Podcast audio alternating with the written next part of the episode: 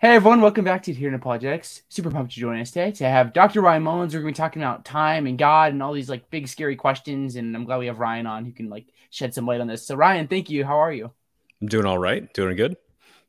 Good, good. I'm super pumped for this. I was thinking as I was walking upstairs right before this, is like, okay, well, like I kind of know what God is. Um, I have an idea of like the different like models of God, but then like with time, I just get like really confused and have no idea what's going on. So I'm super pumped for this to kind of shed and like try to think about like what is time. So yeah, thanks for coming on. I'm super pumped. Good, good. I hope I can shed some light on these issues. Yeah, definitely. So anything you want to say, Ryan, before we dive into it with regards to like who you are and what you got to do and like why should anyone listen to like what Ryan Mullins has to say with regards to like God and the nature of time? Yeah, so I am currently a senior research fellow at the Collegium for Advanced Studies at the University of Helsinki. And then soon I will be starting as a visiting professor in philosophy at two different universities at the University of Lucerne in Switzerland and then Palm Beach Atlantic in Florida.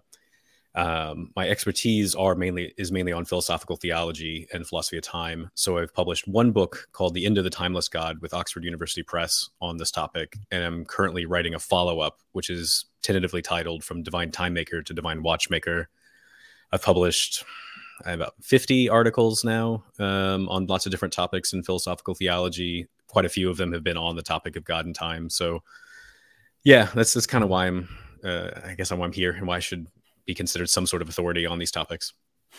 Okay, well, right on. I'm super pumped. So let's just dive into it, Ryan. So when we're talking about like time, what is time?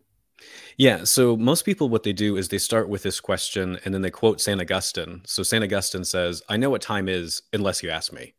Mm-hmm. And you're like, well, okay. And then at that point, he's like, I don't know anymore.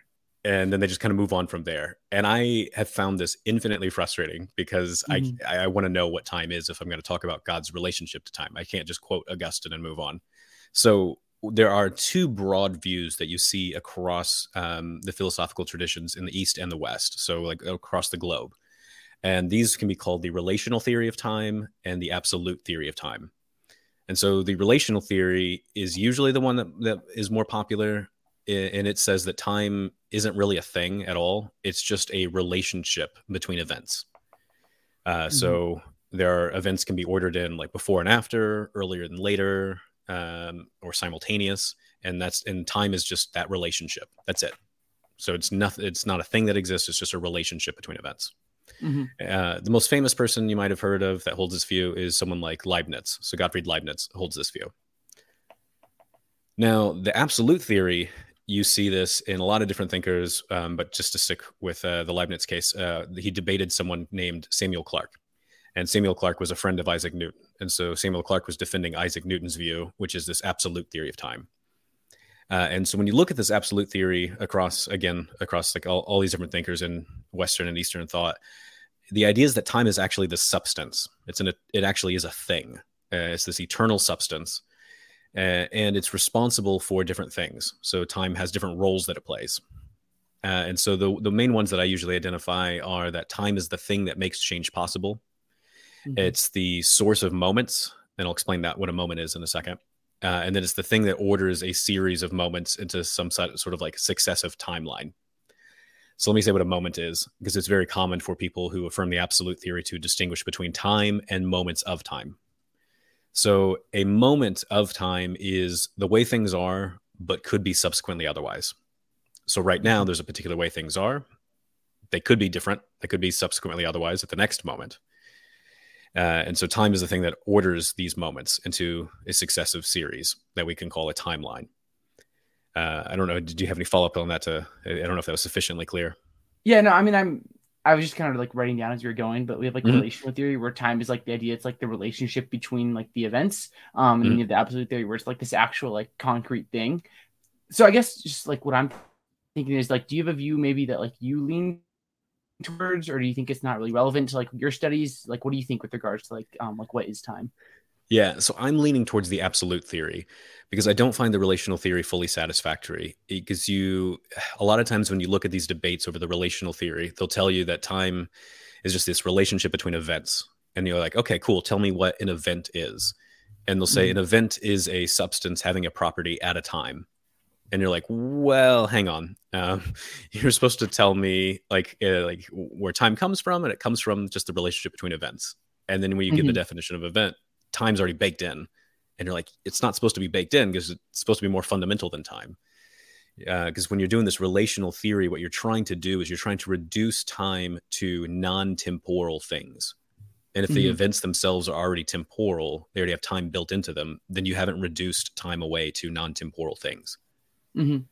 So it okay, gets so, it gets weird. Yeah. Yeah. So I was thinking like so we've like if we're trying to measure like what time is from relational theory and we have like one event and another event, you're gonna ask like well time is just like that relationship. Then you can kind of think about like, well, what is that relationship? And like you're gonna have a problem with like trying to explain like what exactly is going on there because you're gonna have to have some sort of like deeper, like almost like a concrete thing is kind of what you'd have to say. Like that is what's going on here. It can't just be like just relationships.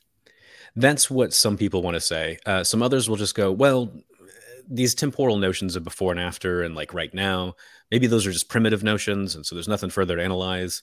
Um, but that might give you a it's kind of weird gerrymandered sort of uh, theory of time where time's just these relationships and these relationships are just brute and not further analyzable. Mm-hmm. Um, but it seems like I don't know. Like it, it, feels like you've not really reduced time away. It seems like you're starting to add in all these primitive things when you promise me to reduce time away to just mere relationships. Uh, so if you go to the absolute theory, uh, the absolute theory is like, yeah, I've got this thing that can explain all the stuff that you want, all the phenomena that you want. It's, it, it, it, explains how change is possible. It explains the before and after between moments. Um, it's it's it can explain why there's a, a direction of time because it's this thing that's actually doing all of that. Mm-hmm. Uh, and so I find that really attractive. Um, to there's different flavors or varieties of this absolute theory though that you see throughout history. Uh, the one that I'm have been writing on a lot lately is where you identify time with God in some sense, and we can talk more about that later. Um, but I think these things are they are really relevant to my research to like answer your bigger question. Like they mm-hmm. do play a huge role in how you think about God's relationship to time. Yeah. So you'd say then like time is like this actual thing that exists out there. Um, mm-hmm. maybe in some set, maybe not like out there, like it's just like hiding behind Jupiter or something, but like there actually like time actually exists um in the world. It's not just like a, yeah. a linguistic concept. Correct. Yeah. Okay. Yeah, I want it to be this all pervasive thing. It's not. Yeah, it's not. Yeah, it's not. It's not just a linguistic uh, trick. Yeah. Yeah, that's great. Um, so obviously you talked about your book, End of the Timeless God, and there's two big views with regards to like God and like his nature of time. And one says that like God is timeless, and one is temporal. So maybe Ryan, do you want to talk a little bit about like what is the idea of like God being timeless, and like why would someone want to say that God is timeless? Mm-hmm. So to say that God is timeless is to affirm that God's eternal, and both views like if you say God's timeless or temporal, are going to say God's eternal. So let's start with that. So to be eternal is just simply to exist without beginning and without end.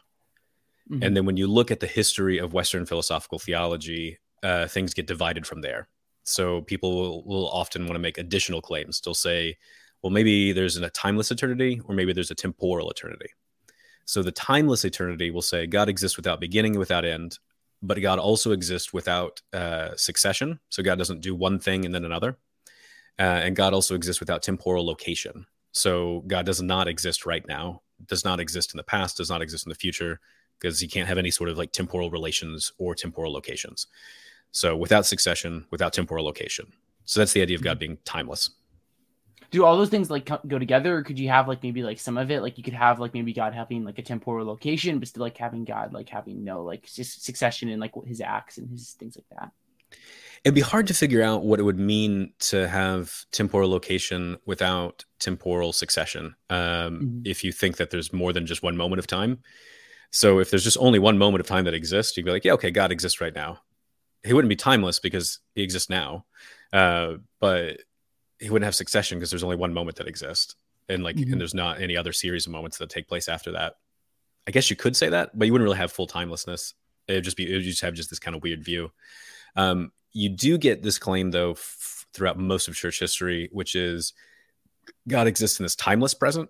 So you can still talk about God's temporal location uh, but you have to say it's a non-temporal location. You can there's a when God exists, and that's this timeless present that ex- that has a, that has no before, no after, and no succession. Mm-hmm. Uh, but it's not supposed to be a temporal location. So when you when you ask when does God exist, you say things like from all eternity, uh, or in this like eternal now, or this timeless now. So these are very standard kind of claims you'll see in Western uh, philosophical theology. Mm, yeah. Right so, like, what would you say then? Like, why would like timeless Ryan? Like, what are some of like the major motivations for like affirming a timeless God? Mm-hmm. So here's one. Um, so a big one is to say that timeless existence is a perfection. Uh, and so if God's really a perfect being, it's a pretty safe claim. Most people want to make that kind of claim. Uh, then you better say that God's timeless because that's part of what it means to be perfect. And so here's the underlying motivation. This is a very common argument you see uh, that dates back, that actually predates Christianity. Uh, and so the claim starts like this uh, All change is for the better or worse. Uh, and so if God were able to change, will he be either be getting better or worse? Mm. Well, if he's perfect, then you want to go, is he is really getting better? Like, how can a perfect being get better? Like, like yeah. you weren't perfect really if you could get better. You weren't that great to start with. Can you get worse? Well, you're not that great if you could get worse. So a perfect being like we just can't change full stop. Like can't get better, can't get worse. And all changes for the better or worse. So there's no way that God could change. And if God can't change, then God's not going to be undergoing succession. Uh, and so you're like, oh, okay, there we go. I've got something that looks like I'm in the, the neighborhood of timelessness now. Mm. Uh, and so, so that's that's that's one very popular argument, one main motivation for this. that You see a lot uh, throughout uh, Western history. Mm obviously maybe I'd like like how would you respond to it ryan like obviously like spoiler alert like you don't believe that like god is timeless um like yeah. what do you what do you kind of think about like that kind of like argument um yeah because it's definitely important with like the timeless god and classical theism yeah. in general yeah so there's two main premises that they get the whole thing motivated one is god's perfect and the second one is all changes for the better or worse I could say like maybe God's not perfect. I don't want to do that because that, that, that seems crazy to me. Um, mm-hmm. So I want to reject that second premise and go not all changes for the better or worse and all you have to do is since it's this all-inclusive claim you just have to give one counterexample where mm-hmm. where change is not for the better or worse just some value neutral change. And there's lots of examples you can give. Uh, so here's one. So imagine that that all that exists in the world are just uh, two electrons just spinning in the void. That's it. Mm-hmm. just two electrons spinning in the void. And so at one moment um, this electron over here is like doing whatever and this other one over here is like doing this and this. And the next moment they switch places and so they've changed their location to one another. Um, they've changed their, you know, maybe it's like the, some of their like the way they spun around a little bit. So there's lots of they underwent some kind of changes. Mm-hmm. And do you really want to say that's better or worse? Because that's like a really boring kind of change. Like it, nothing seems better to me about like an electron just moving its location in space, mm-hmm. and nothing seems worse either. It's just like it's just different. Mm-hmm. And and if that if that's the case, if it's just it's just different, it's not really better or worse then it's false that all changes for the best, better or worse. Yeah, I like that because you're thinking about like maybe like these aren't like like really super like cool electrons, or there might be something happening, but like they're like really boring, like dull, like normal electrons. Like to change, like I was thinking, I'm like, there's really nothing there. Like what you can't really say it's better or worse if you have two two dull electrons and one changes place with the other. Like I I totally I think I agree with you. I just don't I don't see how it's going to be changed for the better or worse. So, um, yeah. And so with that example, that's why I try to make it as boring as possible because like there's just it's just like there's nothing exciting happening. Like there's nothing you can really grasp to get any sort of kind of value claim. But that's all mm-hmm. you need in order to show that all change is for the better or worse. And you're like, well, no, it's false because here's a counterexample. Mm-hmm. Uh, yeah. Here's a theological one you see. So William Hasker gives this one. Um, so he says it's it's a good thing to be able to know what time it is now. Uh, if you don't know what time it is now, if like you don't have the ability to track those changes in the world about what time it is now, mm-hmm. then you're deficient in some kind of way. Yeah. Uh, so if God's not able to have his knowledge track the changes in reality, then God's knowledge is deficient. Um, so it's just false that all changes for the better or worse, because in this case, like it's a good thing that God is able to just simply just change full stop. It's not that he gets better when he changes. It's just that part of what it means to be a, a perfect knower entails that you have to have the ability to change in mm-hmm. these kind of ways. Um, so you, you, see these kind of theological arguments a lot in the, especially in the 90s and early 2000s. You would see these a lot uh, to just try to go certain things about the nature of God entail that God has to change. So it just can't be true that all changes for the better or worse, because what a perfect being knows and what a perfect being does entails change. Hmm, that's super helpful so we talked about the idea like of like God being timeless. There's no succession within God. He's not like doing different things at different times. Um, what's the view then that like saying like God is temporal? Like, what would God's relationship be like to time then if we say that God is temporal? Mm-hmm. So again, going back to that earlier, earlier claim that I made that uh, everyone wants to agree God's eternal. So the temporal view is going to say God exists without beginning and without end because he's eternal. He's an eternal being. Mm-hmm. But they're going to say God can exist with succession God can do one thing and then another, and God can have temporal location. So you don't have to talk about like if, so if you say when does god exist? you don't have to say things like from all eternity or like a timeless now or something like that. You can say god exists right now. Full stop. Mm. yeah. And so when you're on in church on sunday and you're praying uh you know you, you might ask like god where are you right now? And you can be like i'm here right now. Whereas mm-hmm. if god's timeless he can't say i'm i exist right now. Like so the temporal yeah. view is like yeah god exists right now there we go and he used to exist he was exist in the past he will exist in the future he is uh, he's the one who was, is, and is to come. You know all those fun things you want to say from the Book of Revelation. Like that's just those are all literally true about mm-hmm. a temporal God. That's one of the things for me. Like when I think about like just classical theism in general, is it seems like it's hard. Like um before I ever took any learned anything about philosophy, like I'd never be a classical theist. Um, like I would never have been that. Like just like intuitively, like something more like a like a more like a neoclassical version of God would be something I always thought of, and maybe that's just like my biases and presuppositions growing up, sure. or like the classical theistic God, um, where like you said, like like the classical theist can't really say that like God is there right now, um, in this moment, like he doesn't really exist with you in this moment. And that's something that I feel like most Christians, like if you ask them on the street before they study any philosophy, like they're gonna say, yeah, God's here right now, like. Um, that seems to be true. I think would be true regardless of denomination as well. Um, that's I think that's something that's helpful to think about is like classical theism. It seems like it goes against a lot of like our basic intuitions we have about God. Is the way it seems at least. It does, uh, and I actually have a paper that I co-authored with um, Lari Launonen in Helsinki. So Lari is a he does a lot of work on cognitive science and religion. That's his area of expertise. And so what we looked at is what is the most intuitive belief. Uh, is classical theism more intuitive than we looked at open theism because we when we tried to do all the models of God, the paper got way too long, so we had to start cutting mm-hmm. stuff.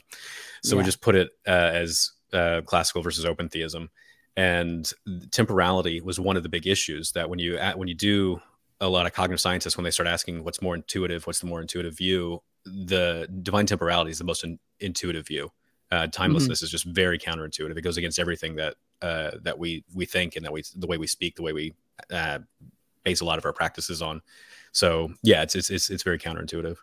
Mm. So we talked about this idea of like intuition. Like, what else, Ryan, pushes you to like hold to a view like where God is temporal instead of like believing that like God is timeless?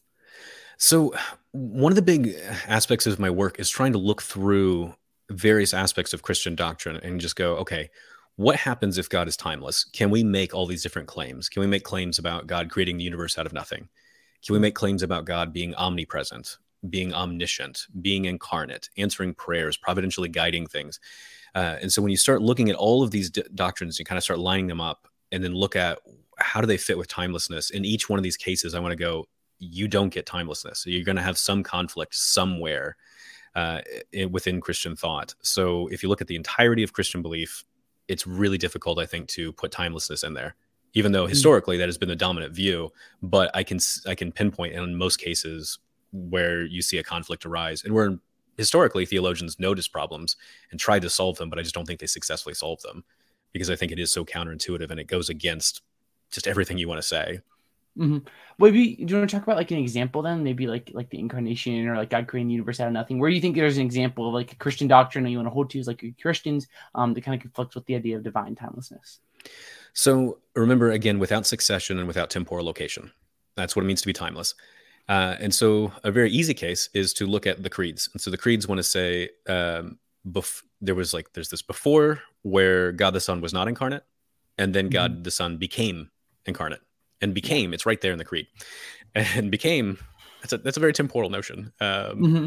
he's he doesn't he's not he's not uh you know related to any sort of uh human nature at all and then around 3 4 bc he becomes related to a human nature in such a way that he is born he lives he dies he actually has temporal location has very clear succession and i'm like how do you I don't know how you're supposed to make sense of that and say the God mm-hmm. the Son. He's, he's really is timeless, and you're like, okay, Okay, sure. But he wasn't related to a human nature, and then he becomes related to a human nature. That's a clear change. That's a clear succession. Yeah, it's in interesting because I didn't think I actually realized like the text of the creed. Um, like if it says like God became man or he becomes incarnate, and the person, um, the Son becomes the person of Jesus. Um, well, seems like that's going to go in like direct conflict with the idea that like God can't become anything under classical theism. Like he's not going from one thing to the next. Um, so it seems like yeah, like there's just a straightforward contradiction. So is there like how would they? Because obviously there's classical theism, and they try to get around it. How would hmm. they respond to something like that? So the the main move they try to make with the incarnation is to say uh, the divine nature doesn't change. The hu- only the human nature undergoes change. Um, Mm-hmm. But you still have the case that the divine person, the Son, is supposed to have the properties from both of these natures. Uh, and the mystery is in trying to figure out how that works. So, how does this one person, this timeless person, really have a nature uh, that doesn't change, um, then also has this other second nature, this human nature that does change? Uh, while at the same time, this person does in fact have the property of being temporal and the property of being timeless. And Mhm. it seems like you got a contradiction.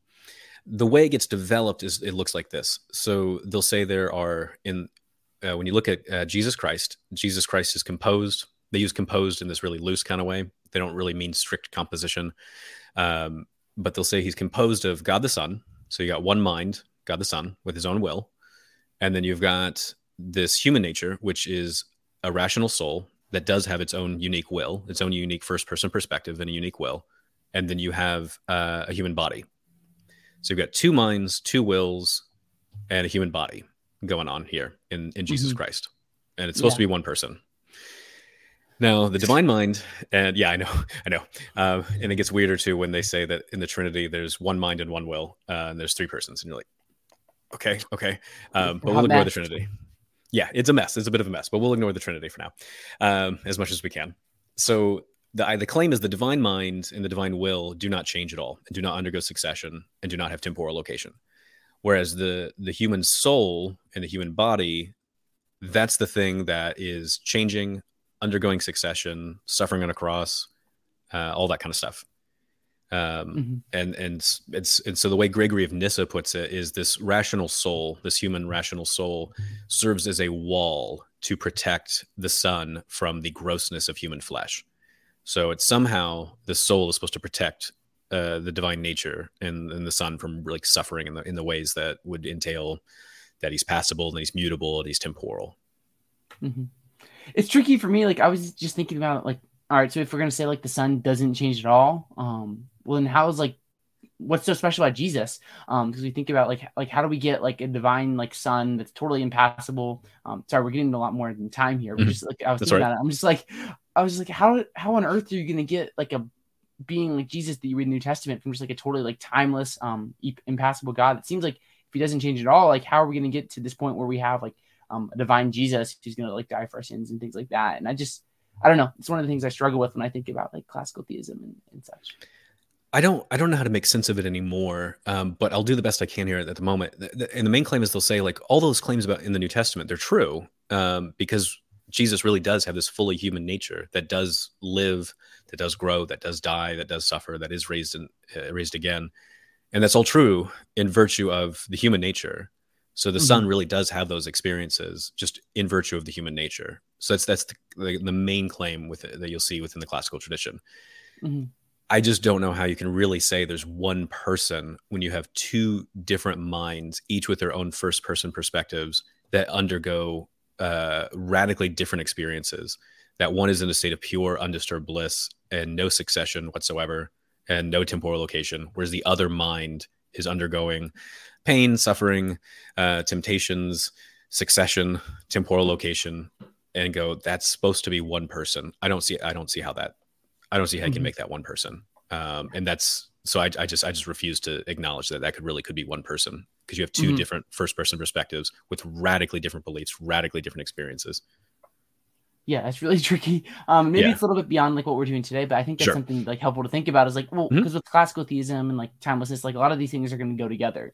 Yeah. um, which is something that I've learned, like with like timelessness and impassibility and immutability and simplicity. Like these things are going to all um, fold together. So yeah, I think that's helpful. So thanks for um, that, Yeah. Ryan. So then maybe like the next part of like what we're talking about, as we talked about, like God being timeless and God being temporal. Um, but like with time and the nature of time, like there's two like big theories. There's the A theory and B theory of time.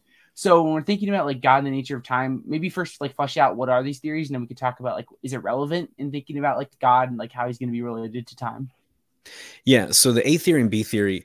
Uh, so these go back to this guy named uh, McTaggart in the early 1900s, and he was trying to talk about different series of times, like different ways you order a series of moments.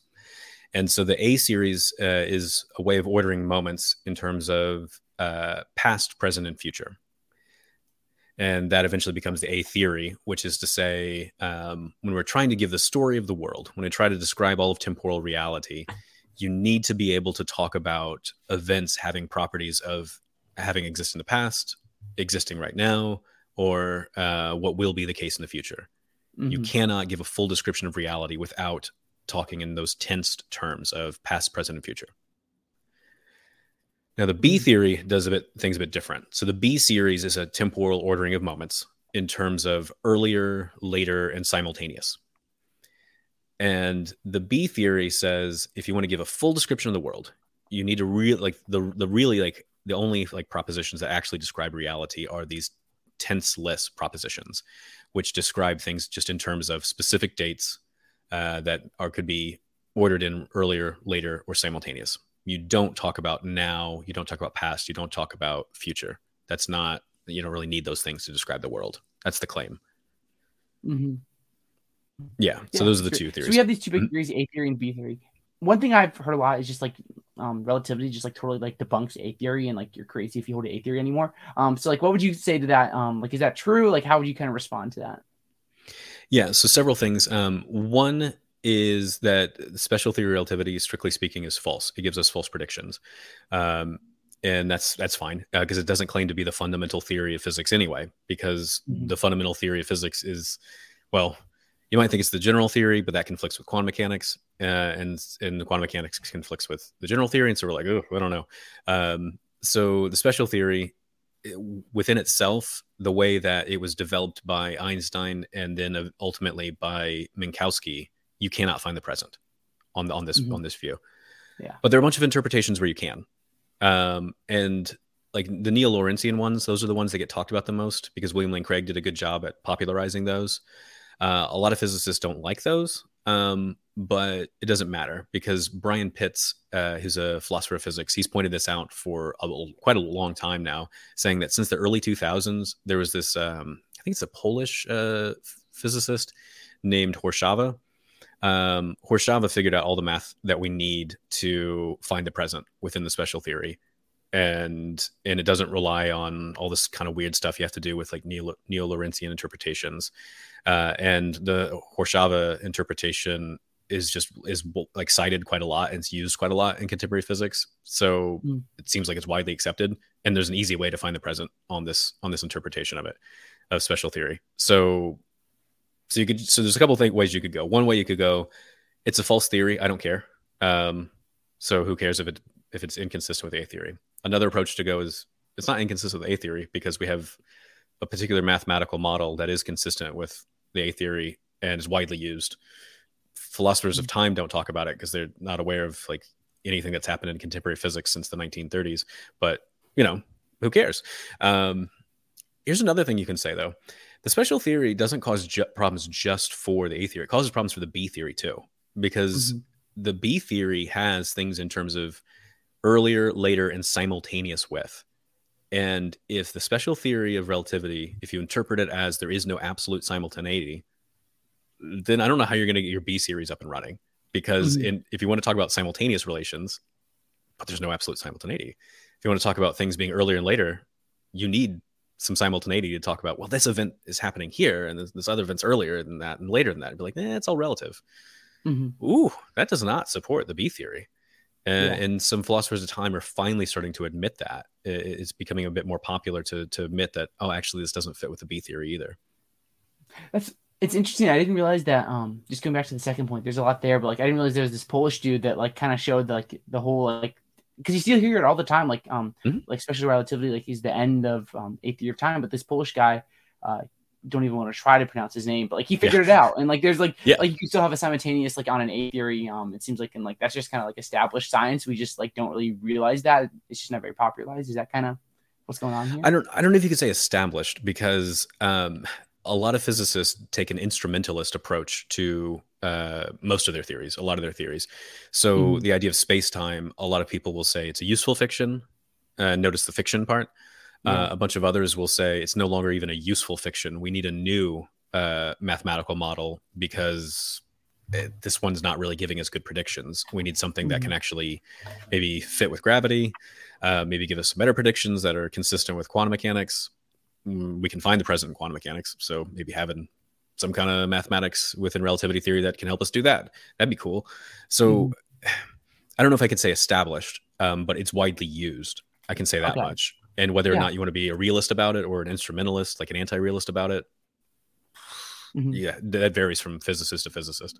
Yeah, definitely. Um, so maybe then, like, for the sake of like the conversation today, Ryan, like, mm-hmm. what, like, how's it going to be relevant in like thinking about like God and the nature of time and like what we're going to be talking about upcoming here? Like, what's relevant in thinking about A theory and B theory as we progress forward? Mm-hmm. So the ontology of time that's supposed to follow from the A theory and B theory, this is usually where a lot of the action happens in philosophy of time and in, in, in, in, talking about God's relationship to time. Uh, so the A theory, any, there's a lot of ontologies of time that you could have, but the main feature of the A theory is that there's some sort of privileged status given to the present moment. Mm-hmm. So let me give you some examples of ontologies of time.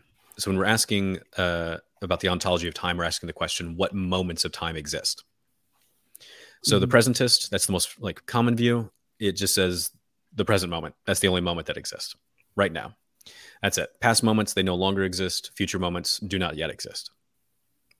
But there's other A theories you could have. Uh, so another one is called the growing block. Uh, so the growing block says that past moments exist and the present moment exists, but future moments do not yet exist. So there's still some kind of mm-hmm. special privilege status to the present moment because it's like at the leading edge of the block. Uh, but those past moments, they continue to exist.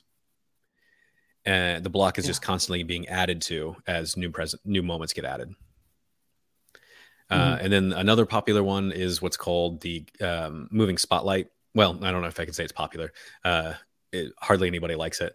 Um, but the moving spotlight is that past, present, and future moments all equally exist and then there is this like weird special like spotlight that just points out this moment is the present and it just kind of moves along the block of time uh, in some kind of mystical way. There's this thing called the new moving spotlight which completely throws that picture out, out the window. I won't talk about that because that one's even weirder um, and it's a bit more difficult to, just to, to describe but those are the main kind of a theories you get uh, mm-hmm. There's a few others like what's called fragmentalism um, that's really consistent with uh, a standard interpretation of special relativity. Um, but again, that's also super weird, so we won't worry with that one. Mm. Uh, now, the B theory, the main one that people affirm typically is eternalism, which in one sense you could say it's the past, present, future. All those moments equally exist. But since it's a B theory, there really is no such thing as past, present, and future. There's just events ordered in simultaneous earlier and later relations. So there's no mm-hmm. like objective special present. You could also be a presentist and hold this kind of view, um, or growing blocker and hold like tenseless theories, but that gets complicated, so we won't worry about that. So we'll just look at those are the main things that kind of come up is in these debates. Is usually it's just presentism versus eternalism, but there's these other ontologies at play. Mm, right on. So, do you have a view that like you lean towards then, Ryan, We're thinking about like A theory and B theory, and maybe like a, do you have like a sub view within those views? If, if, if not, obviously, like I'll still forgive yeah, you. That's okay. You're, you're okay. Yeah. But what do you think? Yeah, yeah. Uh, so presentism is the main one I want to go with, um, and some I used to kind of think maybe I would go with presentism and what's called an ersatz B theory, where you have this like tenseless account of time, um, and there's this funny stuff you do with like the relationship between truth and reality and now I just think that's that's just a, like that's just a headache. I don't want to bother with that. I want an easy life. Um, mm-hmm. So the easiest thing to do is to just go with presentism and just have a standard like kind of A theory, uh, and do some other different things with um, the relationship between truth and reality uh, that I don't don't require me to talk as if I'm a B theorist or something like that. So just mm-hmm. A theory and then presentism. I think that's the best way to go. Okay, yeah, that's great. So we talked about um like a temporal God and like holding A theory is kind of the views you go to. Then with the relationship between like God and time, like going even further, um, there's two views you talked about, and I believe it was a paper in like Philosophia Christi, maybe um somewhere mm-hmm. like that. You talked about like the creationist view and the identification view. Um, these are ideas like God and time. So and like what exactly God's doing with time. It gets this is where I get really confused. Um, yeah. but like what is the creationist view of God and time? And then obviously like this view falls short in your mind. So why do you think it falls short? Yeah. So the creationist view is the claim that God creates time. Uh, so in this way, you would say God is a time maker. He is the maker of time. And you see this in a lot of different people. You see this in St. Augustine. You see this in Al Ghazali, Moses Maimonides. Uh, so a lot of different people throughout Western uh, history will make this kind of claim that God creates mm-hmm. time. Uh, and then William Lane Craig seems to affirm this view as well. So here's a contemporary person who seems to affirm this view. Uh, so the idea here is that um, time is you usually affirm a relational theory of time. So time exists if and only if there's change. And if God's going to create time, what he needs is he needs to create things that can undergo change and then establish these earlier and later or before and after relationships. So Augustine is a great example of this. So he'll say God creates time with the universe. So when God creates the universe, he creates things that can undergo change and create these before and after relationships. And so that's all he's got to do in order to create time is just create something that can undergo a bunch of changes. Mm. The worries I have about it are mainly my worries related to the relational theory, uh, which is it's oftentimes it's difficult to figure out what the claims really are. So you've got again that worry I noted earlier about if time is a, a relationship between events, tell me what an event is. And if they say, well, an event is a substance having a property at a time, then I'm like, well, you baked time in to the the explanation. You're supposed to tell me where time comes from, and you can't do that by sneaking in time in the back door. The other kind of problems that come up here with this sort of view um, is usually related to the the doctrine of creation out of nothing. So you could reject the mm-hmm. doctrine of creation out of nothing. There's a bunch of people who do that and still want to affirm this uh, that God creates time in some sense. Um, but we'll focus just on the people who affirm the doctrine of creation out of nothing. So the doctrine of creation out of nothing says that there's some prior state of affairs where God exists all alone, uh, and and pr- like prior to Christianity, there's this big debate that like kind of pops up of if the Creator exists all alone, and then the universe comes into being after a state of non-existence then God's going to be changing mm-hmm. um, because God's going to have a not doing anything state where he's all alone. And then the universe comes into being. And so it seems like, well, he's doing something now. So he's going to be changing in some kind of way. And that predates Christianity. And then when Christianity, Judaism, Christianity, and Islam, they start developing the doctrine of creation out of nothing, it falls right into this debate. And so now they got to take a stand. And, and so what you have with St. Augustine, St. Augustine takes a stand and he goes, yeah, there's a sense in which God's not doing anything before creation. Um, and you're like, okay, cool. Well, now it looks like God's changing. Um, so he's all alone before the universe exists, and then he comes to exist with the universe, and so it looks like he undergoes a change. So that's one problem. Um, but here's another problem. It it seems like this before state of affairs, uh, where God exists all alone. It, it, it seems like that's a, like that's a before, and if it's a really a before, that's time. Mm-hmm. Um, mm-hmm because like what and so what you have to do is you have to come up with a it's a non-temporal before and this is a major prolegomena throughout western philosophical theology is trying to figure out a way to talk coherently about this prior state of affairs where god exists all alone and and explain it in a way where it's not really a, a temporal before if you want to affirm that god's timeless mm. and well, even william want... craig has this problem too so yeah so go yeah. ahead I'm no, I'm just trying to think about it as well because I was just like drawing here on my notes and I drew God and I drew an arrow. Um, can you say like, well, there's just God, like he just exists and there's no change maybe within God before? I don't know, it sounds just like Craig. Like, couldn't you just say something like, "Well, God just exists. There's no change there. He creates the universe. Maybe then he's gonna start changing a little bit and interacting with the world. But then, like, what's the problem there? It's just saying like God exists just without any change. That's it. Yeah. So it wouldn't be. A, I, I think the problem is is in trying to figure out these two phases of God's life. Mm-hmm. So if so, let's go with the William Lane Craig card um, because that seems, in one sense, a little bit easier to grasp than God being just timeless through and through. Um, yeah. So you, you have God is timeless sans creation, so without creation. This is this mm-hmm. is the way to, uh, William Lane Craig talks. So God is timeless without the universe and temporal with the universe. And you're like, cool, okay, okay. Now, what everyone wants to know, what everybody's been pushing Craig on for years, is to go tell us how these two phases are related. Because if it's a before and after relation, that's a temporal relation, and you can't say yeah. God was timeless before, um, because then you're like, that's a that, that that's a, a, timeless being cannot stand in temporal relations. So before mm. is a temporal relation, so that's not going to work. Yeah, and Craig and Craig knows that, so that's why Craig's like, well, it's timeless sans, timeless sans. You're like, okay, so it's not temporal before. What else could it be? Well, you could say it's a causal before, yeah. this is difficult because it's very standard very intuitive again throughout uh, not just western history but eastern history too to say causes are temporally prior to their effects Uh, so if you've got a case of efficient causation, you're going to have a temporal before and temporal after. And a lot of people actually, what they want to do when they're talking about the arrow of time or the direction of time, they'll build it off of the fact that uh, causes are temporally prior to their effects. Mm-hmm. Um, so if Craig just says it's causally before, and and it's by this non-temporal kind of way, then it's like I don't know what kind of causation you're talking about. I lose my grasp yeah. there. Mm-hmm. Yeah. Um, the final way you could go is to say it's a logical priority.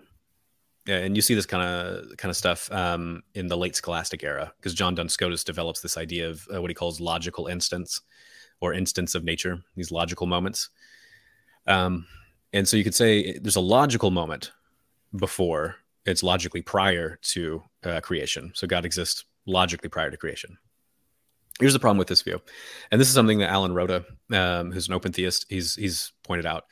When you're talking about logical priority, uh, logical priority applies to things that are uh, compossibly realized, um, that are consistent states of affairs.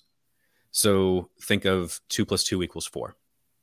Well, those are that's just one like state of affairs. Two plus two equals four, and you could talk about two and two being logically prior to the 4 mm-hmm. but it's all like a consistent state of affairs. Uh, same thing with um, like any like valid argument you want to give. If P then Q, P therefore Q. You could talk about all those things being logically prior to the conclusion of the argument, but those are all consistent with like being like a, a consistent state of affairs, being mutually realized. Well, if God is only logically prior to the universe, if that's the claim, uh, well then it's not really the case that God exists all alone without creation because mere logical priority does not capture that because what it because it has to be consistent states a mutually consistent state of affairs in order mm-hmm. to be merely logically prior. But existing without a universe and existing with a universe that cannot be mutually realized. Those are two contradictory states of affairs. Um, so that can't be mere logical priority. Mere logical priority does not capture that Mm-hmm. I, I, don't know if I explained that well because this one's really technical. It's a bit hard for me to to explain this as, as yeah. a, in a popular way. Yeah, no, I think you did it like as great as you can. I think what is helping me think about this idea like you can't just say like um like if God exists like before um without anything and he creates it and there's something um like before he's timeless, after he's temporal. Like there's still the, the before and after, they're still there, and we got to figure out um, what exactly that means. And that's why you yeah. can't just have like a really simple answer to um, yeah. this question. So yeah, I think yeah. it's great. Yeah. So do you want to see anything else with regards to like problems with like the creationist view of time, or are you ready to dive into the identification view? Um, yeah, let's dive into the identification view because this view is weirder uh, and I find it interesting and I and I quite okay. like it. So yeah, let's do that. Let's do it. So what is the identification view of time then, Ryan? Yeah. Yeah. So um, so earlier when we were talking about time, this absolute theory of time. So we had this claim that time is this like eternal, uncaused substance. That's uh, the thing that makes change possible it's uh, responsible for the existence of moments and it's the thing that like orders a series of moments into sort of some kind of like successive timeline of something of the sort like that. Uh, so you might have some worries here. Um, so when you look at when i'm looking at like different uh, philosophers across all the world's religions who affirm this view some of them want to say you've got god is this one eternal uncaused substance and then you've got time is this separate eternal uncaused substance and you might go, okay, what's the big deal? Who cares? Uh, and there's a bunch of Hindu philosophers and there's some Islamic philosophers who go, yeah, no big deal. Who cares?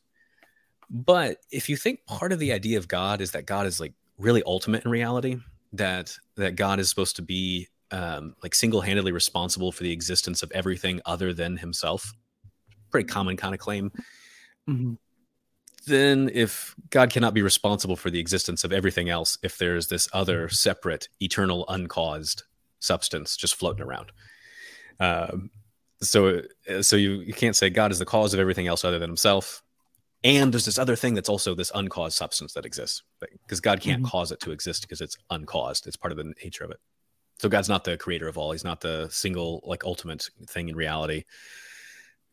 Eh, yeah. So yeah, that might be a problem if, if if you think God is supposed to be like the creator of all things and is the single ultimate foundation of reality. So there's mm-hmm. a problem there. Yeah yeah. Here's a way out of the problem. Uh, so I don't know if Isaac Newton and Samuel Clarke saw this as a problem um, because they just did identify time as an attribute of God. Um, but somebody in the Hindu tradition named uh, Raghunatha Shiromani, uh, he did see this kind of problem because uh, he was like, "There's all these like all these like uncaused substances floating around, not just time, but also space and the ether and sound and all this kind of stuff. And he's like, this is a bloated ontology. If we really want to say God's the ultimate foundation of reality, eh, this doesn't make any sense. So here's what we do uh, we eliminate all these other things and say God plays that role. Uh, uh, so God is the the mm. the eternal uncaused substance that is the thing that makes change possible. is the source of moments, and is the thing that orders the series of moments into a successive timeline. So God is time. We identify time with God in some sense. Mm. Um, that's that's the big claim.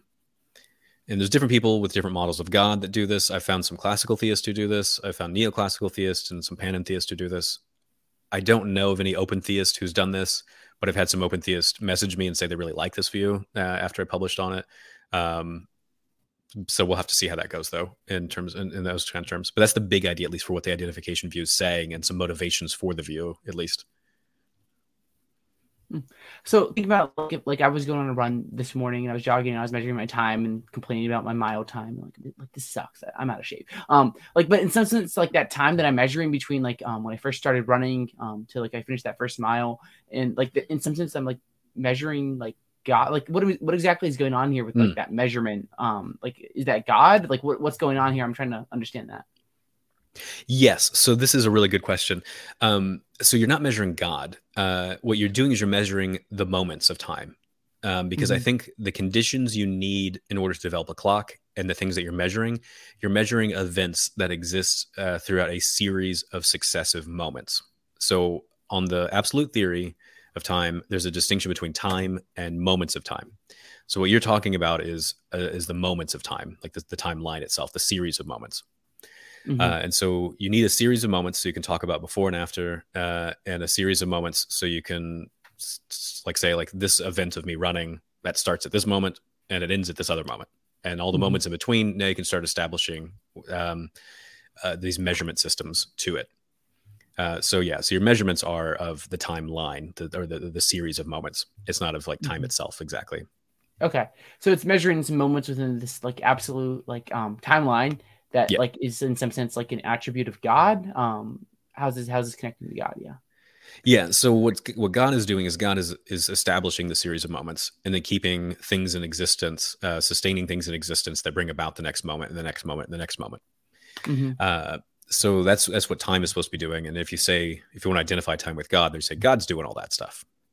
Mm-hmm. Uh, and so the measurement systems they apply to the timeline, but you can also say they apply to God in this sense. Um, the universe is about 13 and a half billion years old. So how long has God existed with the universe? 13 and a half billion years. Um, so on this view, God is not creating time, uh, but God is creating a clock. So when God creates a mm-hmm. universe, he is creating the conditions by which you can now start measuring things because he's creating a series of moments. He's also creating um, things that can undergo a constant tick, which is what you need uh, in order to establish a clock. Uh, some kind of uniform laws of nature um, so you can have like some fixed points by which you can uh, and some fixed things that are constantly changing in the right kind of way to establish and develop a clock mm-hmm. so you could say god exists for such and such amount of time with the universe um, and so in that sense the measurements apply to god but it's not like you're measuring god himself you're measuring like the life of god since creating the universe mm-hmm. uh, yeah. you could say those kind of things yeah mm-hmm yeah, I'm thinking about this because I'm help like just trying to like flesh this all out and thinking about like just like way back to the beginning where we talked about like the relational view and like the absolute view of time. So like these relations like that that isn't like that that's not just oh sorry I just forgot how to speak English for a second. Sorry. Um, but like um like th- these moments like the relations that's not time. Um, but those relations help, those relationships help you to like understand like what time is. Is that kind of like like the view here it helps you to understand like this absolute like time block. Um, there's in some sense like an at, part of God. Yeah. So on on this view, it's these relationships. Uh, time is establishing those relationships. Like that's part of the mm-hmm. role of time is to establish these relationships of before and after, and to establish like what exists at the present. Uh, and so this is something you see more developed more in more detail in some different uh, Indian philosophers within the Hindu traditions. Is that that's what's what time is doing is establishing those relationships. Mm-hmm. Um, so those relationships are important temporal notions, and time is responsible for all of those temporal notions. Yeah. Okay. Yeah.